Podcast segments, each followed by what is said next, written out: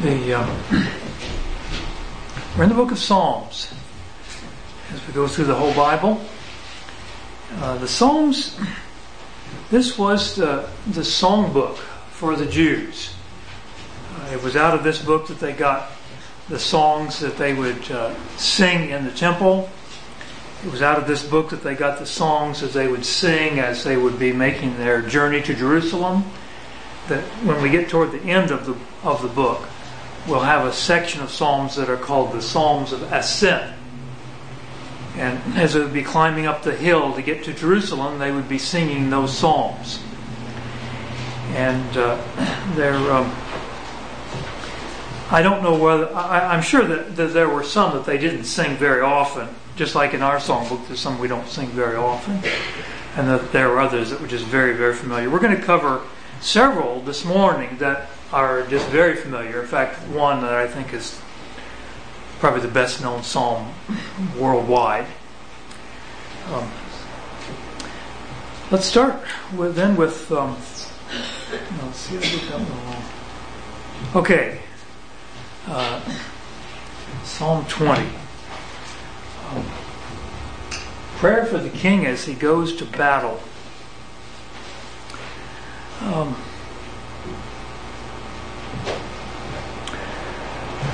I'll just notice verse 7. Some boast in chariots and some in horses, but we will boast in the name of the Lord our God. That's the attitude that the people and the king have to have if God is going to give them the victory. So then we go to the next psalm, and it's a song of victory after the battle. now, I'm not, I'm not convinced that Psalm 21 was written just a couple days after Psalm 20. Um, but they obviously were put together. The editor who put the psalm book together uh, obviously uh, recognized the two really do go together since you've got the one psalm praise for victory and the next psalm um, praises God for the victory. Um, and look at look at verse 2, Psalm 21 verse 2. You have given him his heart's desire, and you have not withheld the request of his lips. Now go back to Psalm 20 and look in verse 4. When, before the battle, may he grant you your heart's desire and fulfill all your counsel. So they prayed that God would grant him the desire, and then in chapter in Psalm 21, they're praising God that He did grant them that uh, He did grant them that desire. So he, he won the victory, and they know why. It was because of God, and so they have that psalm of praise. Now we come to a very well known psalm, Psalm 22. Um, it begins with a phrase that, of course, we're familiar with from the, the New Testament. My God, my God, why have you forsaken me? Far from my deliverance are the words of my groaning. The first phrase, where have we heard that? Jesus. Jesus said that on the cross. It was one of the, he, had only seven statements on the cross, and this was one of those seven. My God, my God, why have you forsaken me? and as a result, this psalm has, um, it, it just takes on a totally new meaning for people once they see that Jesus applied it to himself. You read the psalm with Jesus in mind. I, I'm not convinced that the psalm was originally written solely with Jesus in mind. I have, I, I, rather think that David wrote it about himself. That when David said, "My God, my God, why have you forsaken me?" he was thinking about himself. But God, the Holy Spirit, who inspired him, designed these words not only to describe his situation, but to describe what the Son of David would go through, which is Jesus. And when you read this with Jesus in mind, you just see phrase after phrase that applies so well to the last hours of Jesus' life and then even to the resurrection. Um, for example, look in verse 7. All who see me sneer at me. They separate with the lip. They wag the head, saying, Commit yourself to the Lord. Let him deliver him. Let him rescue him because he delights in him. What does that remind you of in the New Testament? People that were jeering at Jesus. Yeah, the, the, the leaders of the Jews were, were making fun of Jesus on the cross. Said, oh, well, you know, he thinks so much of God. God must must surely like you. He just leaves you there, doesn't he? I mean, that, that's basically what they were saying. Um, and this was, you know, David was was describing that in, in language that sounds so much like what they were saying. and then jump down to verse 15. My strength is dried up like a potsherd, and my tongue cleaves to my jaws, and you lay me in the dust of death. And of course, remember Jesus saying, I thirst the, near the very end. And then verse 17, I can count all my bones. They look, they stare at me. They divide my garments among them, and for my clothing they cast lots. And you remember how the soldiers did that. They divided his clothing up, and then the one there was one garment left over, and they gambled for that, casting lots. Um, then in verse 22, I will tell of your name to my brethren. In the midst of the assembly, I will praise you. This is a prediction of his rescue. After God rescues him, he's going to tell his name to his brethren. And of course, this now means Jesus is telling it to us. We are his brethren. All right. Any other questions on that one? Um, 23rd Psalm, most famous psalm of all. The Lord is my shepherd. Um, now, this one I don't think was written to be a messianic psalm. Now, the word, when I say the word messianic, what I mean is that it's a psalm that refers to the Messiah, the Christ, who, whom, of course, we know of as Jesus. Uh, the 23rd Psalm is not directly a messianic psalm, and yet, when we read it, to us, the Lord is Jesus. He is the Good Shepherd. Uh, when David wrote this, of course, he was thinking of Jehovah as being the Good Shepherd, and that and the word Lord in all caps means Jehovah. But Jesus is is the Lord who is our Good Shepherd. Um, so much has been written about this psalm over the years. I mean, entire books have been written. Years ago, um, Troy Adams preached a, at least one sermon. I think he preached more than one on this psalm that he that he got from a book called A Shepherd Looks at the 23rd Psalm, and he, he it was a it was a book written in modern times, but it was by a, a man who had done shepherding in the old-fashioned way, and so he he was relating to the psalm from the standpoint of uh, how a, how a shepherd takes care of their sheep, which of course would have been the way David related to it, since he had been a shepherd in his younger days, and so he was comparing how, just as he had taken care of his sheep, so God was taking care of his sheep, and David was one of those sheep, and and and God took care of him. Um, I have a a movie. In fact, it's um, Jerry's got it right now, but um, it's it's a um, it's the 23rd Psalm for people with cancer. Although I mean I don't have cancer, but I found it a, a really moving video even uh, without that. Um, there's just so many different angles that people can take on, this 23rd Psalm, and it is it's just so comforting if we, if we could just learn to view God as our shepherd. And the, all the things that happen in our lives, whether good or bad, and especially the bad, are really our shepherd knowing what's really best for us, even though we don't, and, and taking care of us. And so he closes out Surely goodness and loving kindness will follow me all the days of my life, and I will dwell in the house of the Lord forever. When did David write 23rd Psalm? 20, yeah. We don't know when, when most of these Psalms are written. I mean, all, you notice some of the Psalms have headings telling when it, when it was written. This one doesn't. So there's no knowing. um, yeah. Other questions? Now that I answered that one so well. um, all right, we're back to another messianic psalm, the King of the world and those who dwell in it. And then he goes up to verse 7. Well, I'm going to jump to verse 7. Lift up your heads, O gates, and be lifted up, O ancient doors, that the King of glory may come in. King is coming into Zion, which is another name for Jerusalem. And, and we see this as predicting the king being Jesus coming into Zion, which is the spiritual kingdom. And um, all right, then we go to Psalm 25, prayer for help against enemies and also for forgiveness, which is a little unusual um, to combine those two. Um, let me start reading in verse 2. Oh my God, in you I trust. Do not let me be ashamed.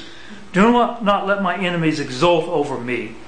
Indeed, none of those who wait for you will be ashamed. Those who deal treacherously without cause will be ashamed. Uh, I, I, want to explain the use of the word ashamed in, in the book of Psalms because I, I think the way we usually use the word in our modern language we would misunderstand what is being said. Uh, with our modern term, the way what we usually think of, you know, I don't, you know, God, God help me not to be ashamed. What we're thinking of is, you know, if, if someone speaks up and I and it's time for me to speak up, let me not be ashamed of God. Let, let me stand stand up for Him and, and, and not shrink back in, in shame. And I'm sure David would have agreed that that was, that was important, but that's not what he's talking about in these verses, nor is it what he's talking about any, anytime else in the book of Psalms when he uses the word ashamed. What he means about ashamed, he says, Oh, oh my God, in you I trust. What he's doing, he is publicly telling everybody, I trust in God. God's going to take care of me. And you know how in many of the Psalms, there are enemies who will say, I don't think so this time, David. I don't, I don't think God's going to get you out of this mess. And David is saying to God, God, don't let me be embarrassed. I've publicly claimed that you're going to take care of me.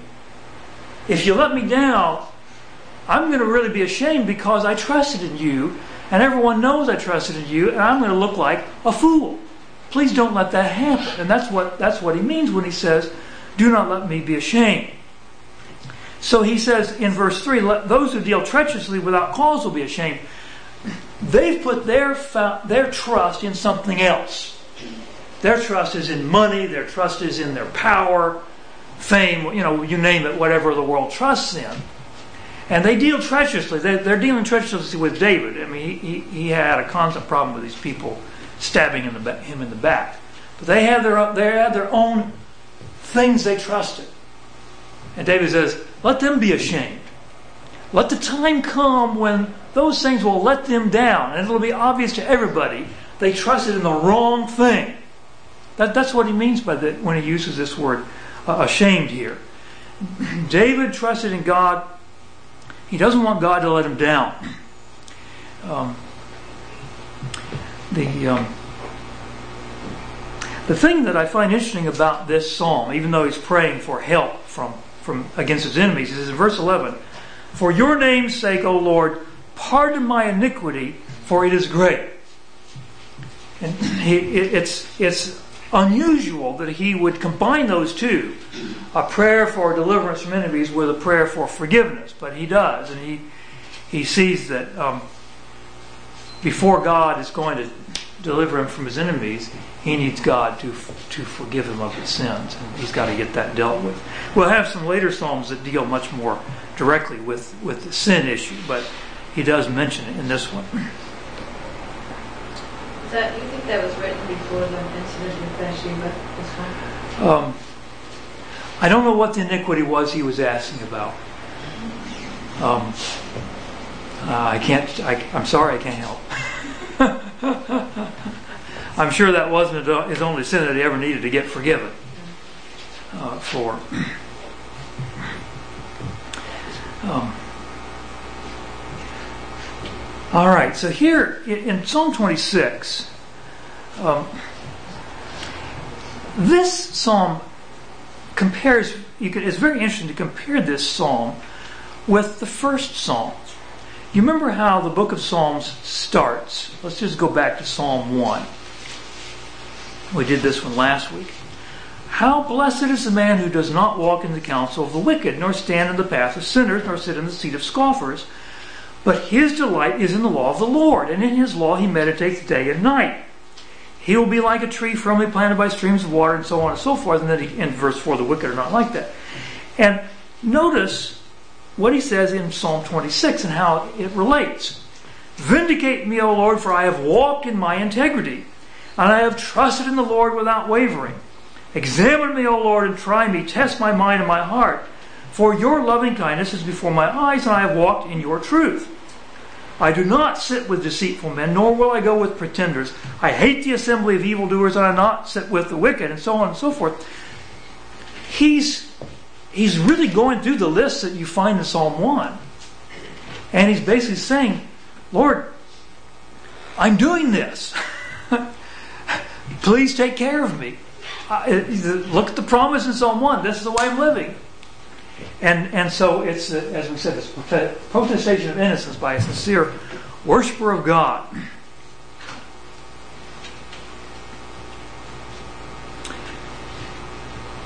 Twenty-seven, a prayer of trust in God. Um, just to glance at a few verses. Verse four: One thing I have asked from the Lord that I, that I shall seek, that I may dwell in the house of the Lord all the days of my life to behold the beauty of the Lord and to meditate in his temple. Isn't that great? He's not just trusting in God to do something for him. He he longs for God himself. He just as as I've mentioned in my recent sermons, he delights in God.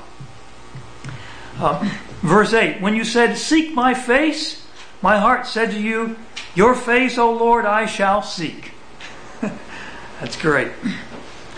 And then verse 13 I would have despaired unless I had believed that I would see the goodness of the Lord in the land of the living. Wait for the Lord, be strong, and let your heart take courage. Yes, wait for the Lord. So this this the psalmist here, David, is is he just longs for God. He trusts in him. Psalm 28, another prayer for help against enemies. I'm just going to skip over that. It's nothing particularly unusual or new in it. Um, Psalm 29, the voice of the Lord in the storm. Now, this is an interesting one. It is different from uh, most of the other um, psalms. It, it just, it, this, tell, tell me what this reminds you of when when you read in verse 3, the voice of the Lord is over the waters, the God of glory thunders, the Lord is over many waters, the voice of the Lord is powerful, the voice of the Lord is majestic, the voice of the Lord breaks the cedars. And what does that remind you of that we've covered recently? Job. Yeah, those last chapters of Job when Elihu was describing God coming in the form of a storm.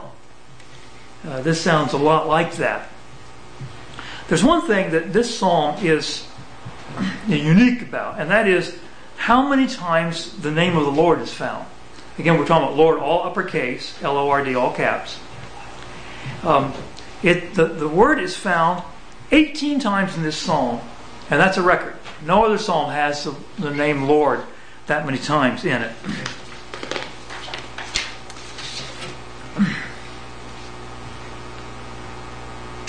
All right, Psalm 30 prays for deliverance from death. Um, verse 5 But his anger is but for a moment, his favor is for a lifetime. Weeping may last for the night, but a shout of joy comes in the morning. You can see that David's been through some really difficult times here. Um, just. Um, and why does he say anger? I mean, he's describing the situation went through that God was angry with him. Isn't that what it must be? But he's saying it's just for a moment. Um, his favor is for a lifetime. Well, we find out why God was angry in verse 6. He says, Now as for me, I said to my prosperity, I will never be moved. Anyone see any problem with that? In. Well, he's trusting in himself, certainly, in whatever he has of, his, of his own resources. Yeah. Um, Have you ever gotten in that situation yourself? Who hasn't? You know, I mean, when things are going well, and I know they're not always going well, but sometimes they are. When things are going well, just you know, everything just fits in place, and you just feel like this is the way it ought to be. You know, this is the way it always will be. I'll never be moved. Or if you've done something that you're particularly proud of, you're pleased with how you've done, you know, I can handle these things. Well, the, the problem with this is the object of trust. When the trust is in myself and my own resources, who does that leave out? That leaves God out. And God will not allow His people to leave Him out. Because that's the worst thing in the world for any of us. I mean, in a time like that, we feel so good. Oh, this is so wonderful. You know, we, we just got a new job. We just got a raise. You know, we, we, everything's good. The boss said he, he, he just so relies on us, et cetera, et cetera. But when we start trusting in ourselves, we're not fulfilling what God created us for. God created us to trust in Him. And, and so God, in His anger, dealt with David and, and brought him close to death, apparently. And he called to, to God, and God rescued him. And now he praises God, and he understands that what the direction he was going was wrong, and he's glad that God rescued him from it. Ken, do you think that, well, you probably don't know about you figured out what my answer is going to be. Go ahead. the song, the, when David was trusted himself and numbered the people. Well, that is one example of, of when he did that. Uh, it certainly illustrates um, his attitude at that time. Uh, that he he thought he had so many people, and, and the reason he was numbering them, I'm sure, was for military purposes. You know, let's just see how strong we are. We can whip anybody. And um, yeah, God cannot God, God cannot stand by and let us go down that road. It's just death. Yeah, but I doubt that that's the only time. Um, yeah, certainly when I look at my life, I can't say, "Oh, I did that once."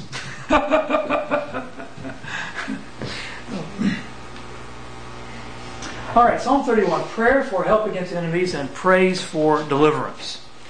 Um, I'm going to skip over this one as well, nothing particularly unusual. Um, so we'll move on to Psalm 32. Now, this is a little bit different. Um,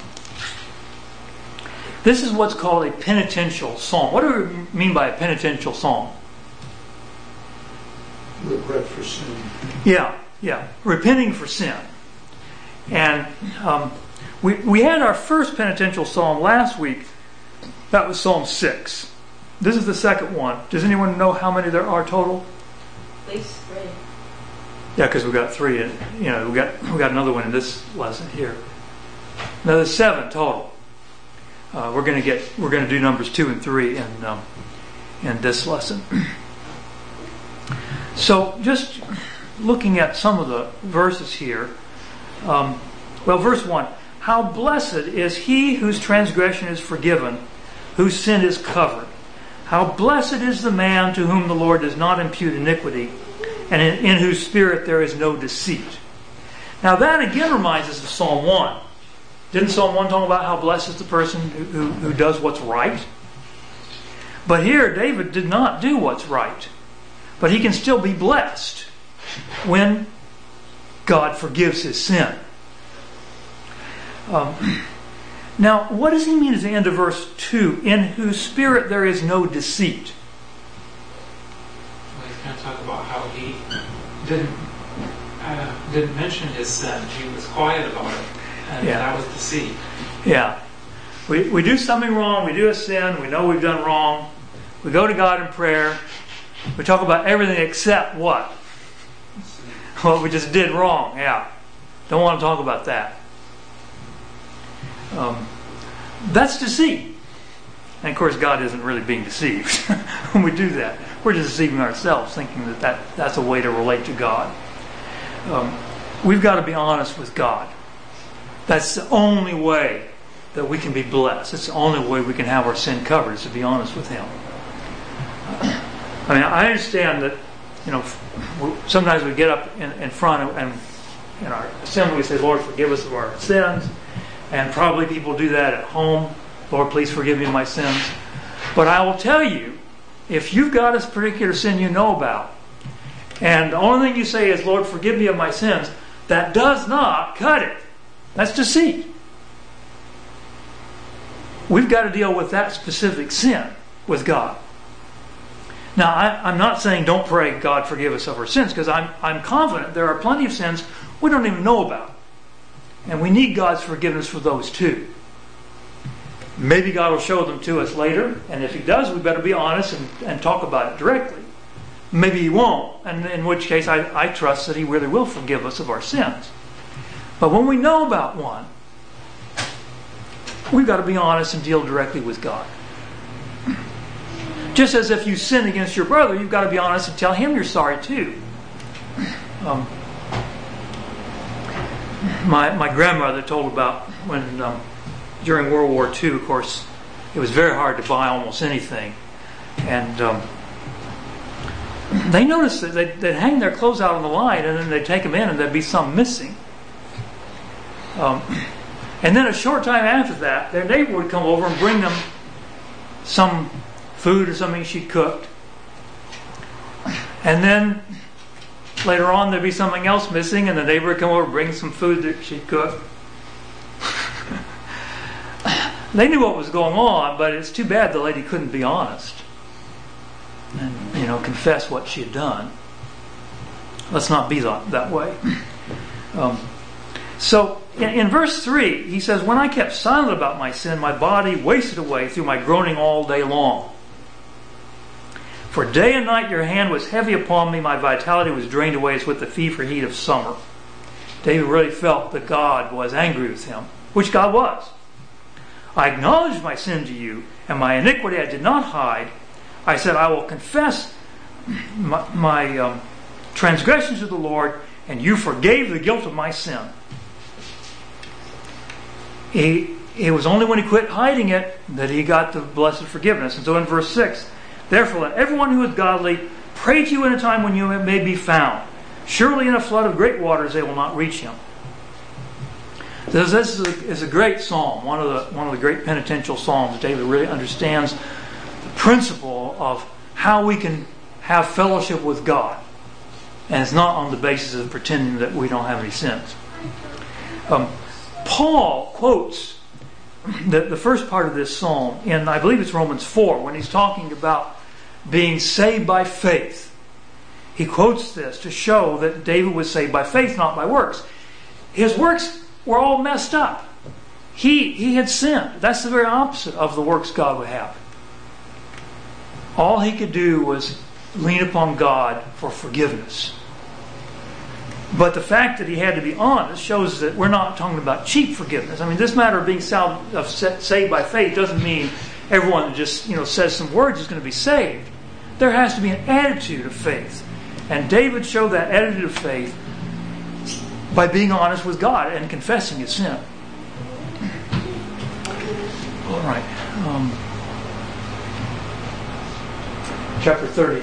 Psalm 33 Praise the Lord, the Creator and Deliverer. The, um, the first part of this psalm uh, goes through how, how, all the great acts of creation that God did. Um, and then the second part talks about how this is the God that we serve and we trust in. And so in verse 18, behold, the eye of the Lord is on those who fear him, on those who hope for his loving kindness. The same God that created the, the stars and the planets and the earth and everything we see is the God whose eye is on those who fear him. And then in verse 21 For our heart rejoices in him because we trust in his holy name. Let your loving kindness, the Lord, be upon us according as we have hoped in you. Psalm 34, praise for deliverance. And we've had the, we've had this kind of psalm before, but I wanted to notice one thing that I thought was very interesting about this particular praise, and that's verse 8. Oh, taste and see that the Lord is good. How blessed is the man who takes refuge in him. This is a very personal psalm. This is not the psalm of, of the whole nation praising God for something. It, it's, it's one man, David, praising God for a very personal rescue. And he wants others to experience the same thing. Taste, I mean, isn't that, isn't that a great way to put it? Taste the Lord, taste and see that the Lord is good. How blessed is the man who takes refuge in him. God wants us, each one of us, to have a relationship with Him that tastes and sees that He is good. Not just something where we read about God in the Bible and we're impressed with what He's done for others, but where we see what He's done for us. We've seen God is good to me. That's what, what David says. Taste and see the Lord is good. Chapter 35, Psalm 35, prayer for rescue from treacherous enemies. It, it's so sad when when you read about people behaving like like they did to David in this psalm. Um, he's he's sick. He's he, he's you know he's close to death, and there are people who whose attitude is, I can't wait till he dies. Just terrible. Well, yes, that's right. Yeah, and of course David was was a foreshadowing of Jesus, certainly. But look in verse 13. He's talking about these enemies of his. But he says, But as for me, when they were sick, my clothing was sackcloth. I humbled myself with my soul was fasting, and my prayer kept returning to my bosom. I went about as though it were my friend or brother. I bowed down mourning as one who sorrows for a mother. Wow. I mean, here are these people, and when they were sick, he begged God to rescue them.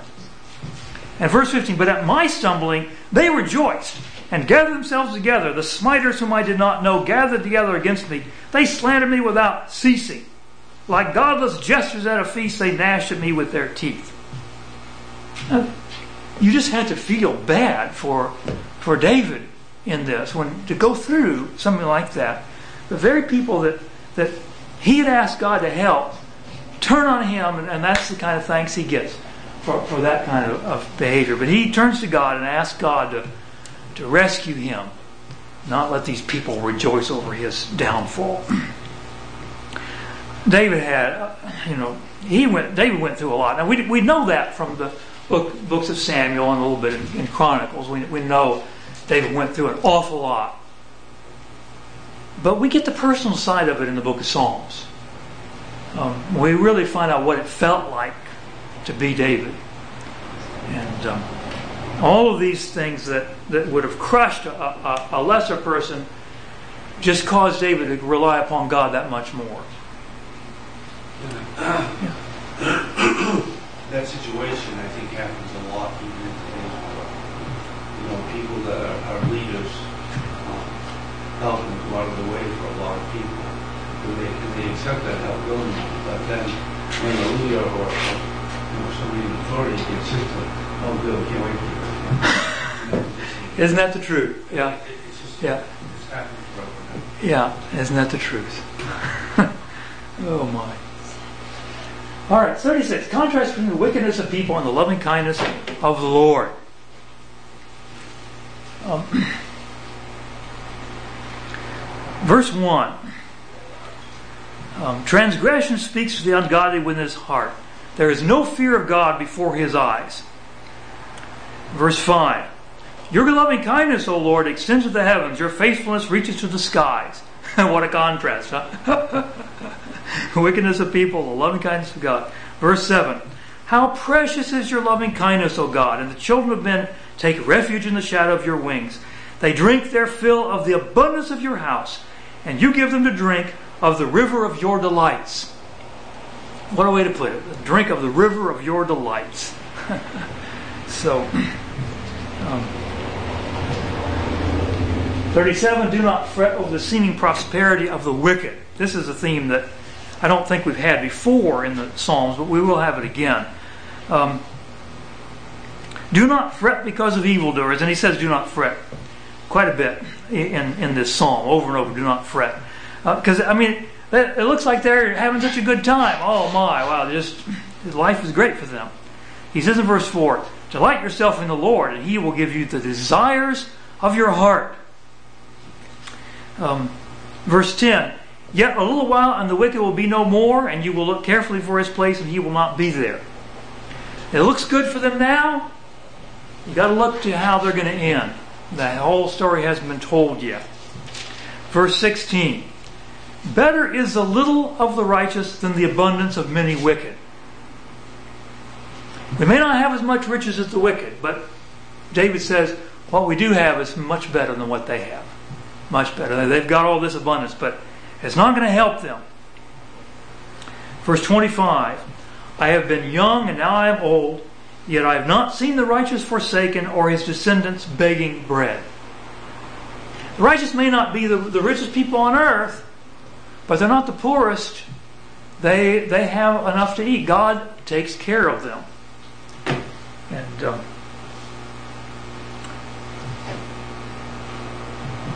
I think we've all seen this in our own lives. You know, we, we may be down and out, but God still provides everything we need. 38. This is the third penitential psalm, another psalm of repentance. Um, o Lord, rebuke me not in your wrath and chasten me not in your anger.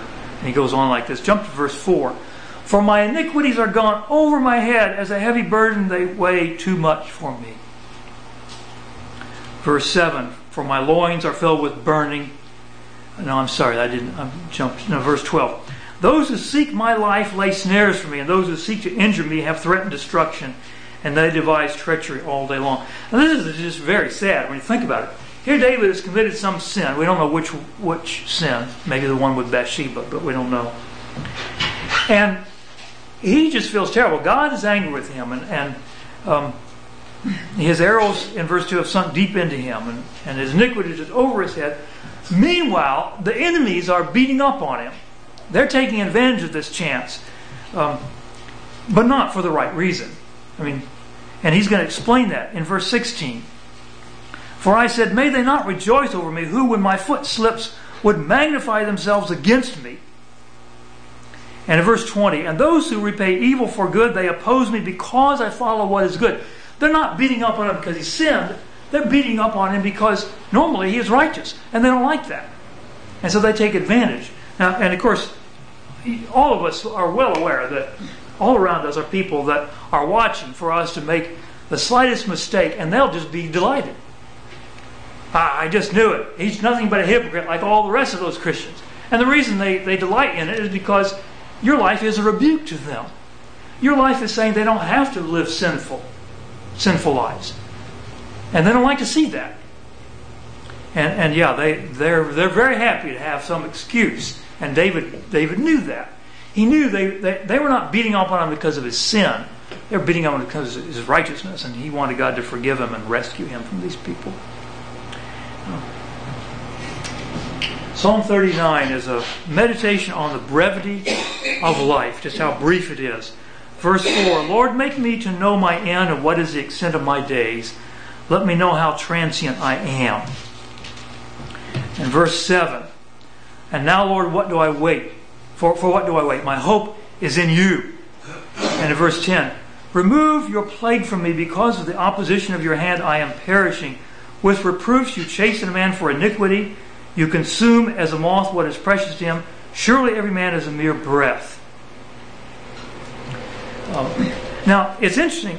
What's being said here is related to what we had in the previous psalm, Psalm 38, where, where David talks about God was being angry with him. But in this particular case, he's trying to meditate more on the fact that life is so brief, and um,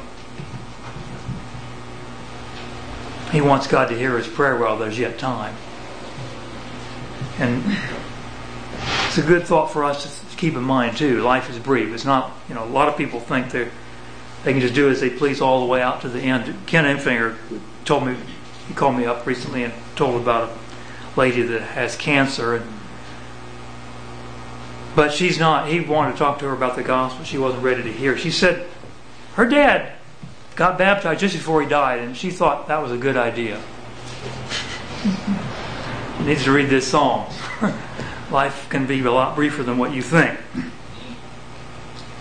All right, Psalm 40, another psalm, another praise for deliverance. Um, but it's interesting in, in that some of these verses are quoted in the book of Hebrews. Go to verse 6. Sacrifice and meal offering you have not desired. My ears you have opened. Burnt offering and sin offering you have not required. Then I said, Behold, I come. In the scroll of the book it is written of me. I delight to do your will, O my God. Your law is within my heart. Now, when the Hebrew writer quotes that, who does he apply it to? Jesus. That he applies it to Jesus. That's right. Um,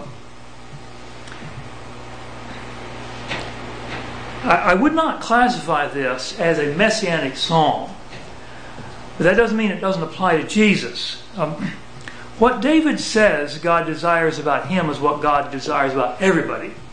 Rather than sacrifice and offering, God wants someone who willingly does his will. That's what God wants of, of, of every one of us. But who has ever done that? Only one Jesus. He's the only one that has truly fulfilled what God wants of, of all people. And when we are in Jesus, then we can do this too, and, and we can fulfill this. But this, this applies to Jesus because he is the ideal man. He fulfilled what God created man for. All right, 41. Prayer for help in sickness against enemies and false friends. That sounds familiar, doesn't it? How blessed is he who considers the helpless.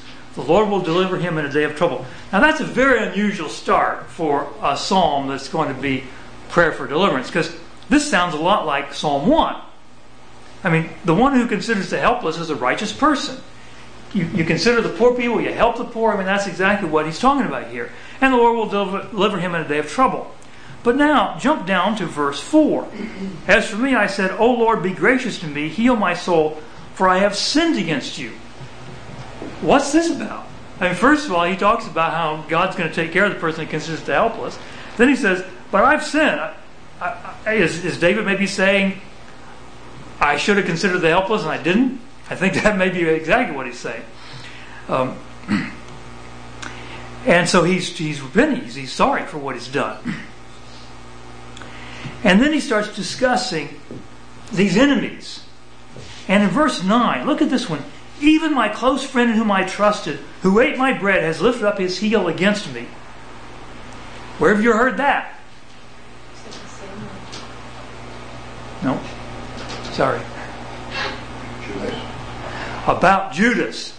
In the book of John, Jesus quote this is John 13, verse 18 at the Last Supper, Jesus quoted this when he was predicting that Judas was going to betray him. And here's the context. You see, this again, this is not a messianic psalm. I mean, how could it be when, when he says, um, I have sinned against you in verse 4? I mean, that doesn't apply to Jesus. But Jesus was going through the same experience that David did. Just as David had close friends who betrayed him, and, and, and the close friend that betrayed him may well have been uh, Ahithophel, the counselor that, that took Absalom's side against him. But we don't know. I mean, there may have been others. I wouldn't doubt that. But this very close friend betrayed him, and David felt so terrible. So Jesus is going through the exact same experience. One of the inner circle, one of the twelve, is betraying him. Yeah, John. Uh, Ahithophel committed suicide. Judas also. That's right. Ahithophel hanged himself, and so Judas did. He hanged himself. Yeah, the, very clear that God intended those two stories to be parallel. Now, Psalm 41 ends with Amen and Amen. What's that about? End of the book. Yes, that's not part of Psalm 41, in fact. It's the end of book one. Um, here we have five, there's five books in the book of Psalms. Now, we just finished the first one, chapters 1 to 41, and we're, and we're getting into book 2, 42 through 72. and we talked earlier about what these different books are about. The first one celebrates Israel's king as God's agent. And many of these psalms were written by David.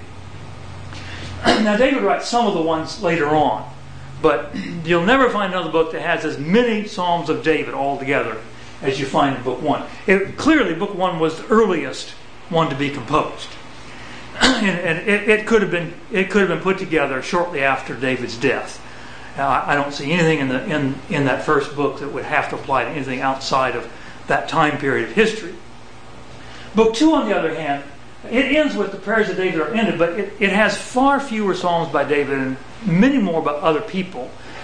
And a lot of the events that are discussed in these in these in book two are events that I don't think could have happened until after David's death. Uh, one of the psalms we have in, in today's lesson, which I'm not going to get to because I'm out of time, but one of the psalms talks about um, being in exile. The enemy had carried them off into exile. Well, that couldn't have happened in the days of David. Um, that that obviously was some sometime later, but I don't know. I, I can't tell you when. Um, the, the the entire series of five books and it starts with Israel's king as God's agent and ends up with God as Israel's true king in book five. But we've got a ways to go before we get to that.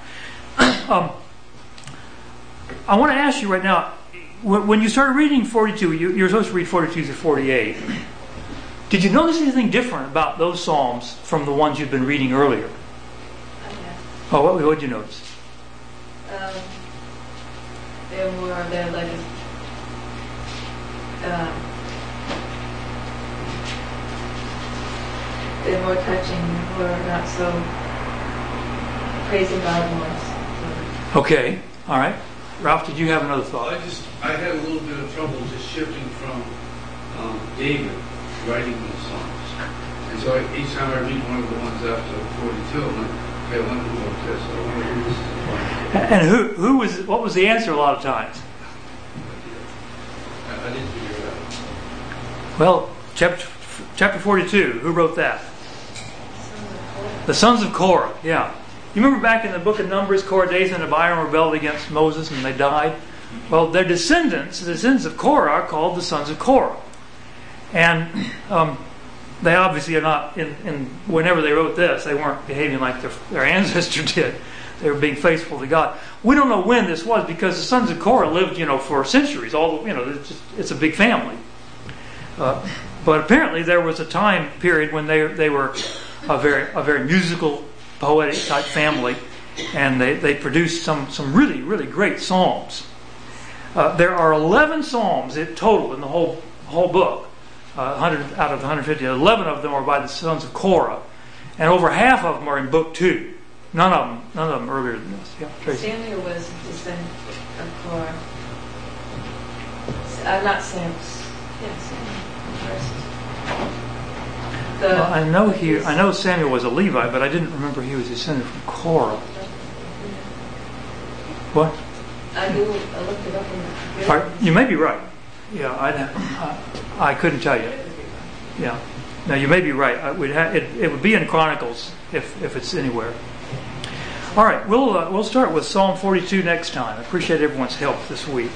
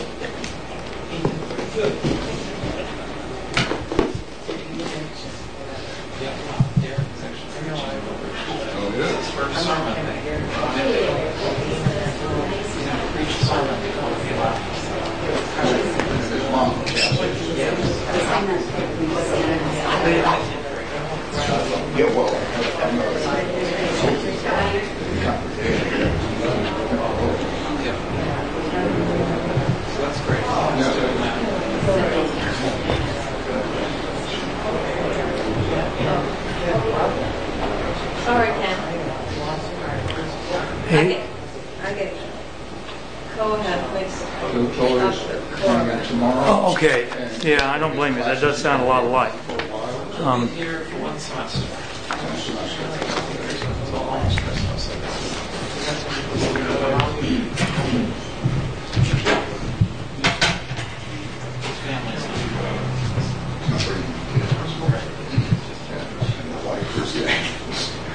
You can't remember Kelly.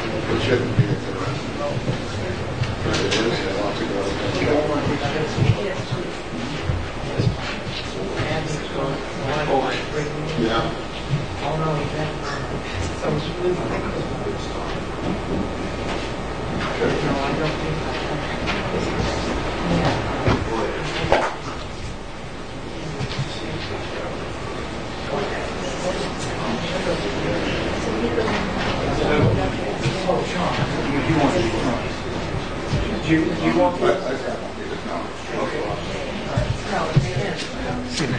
if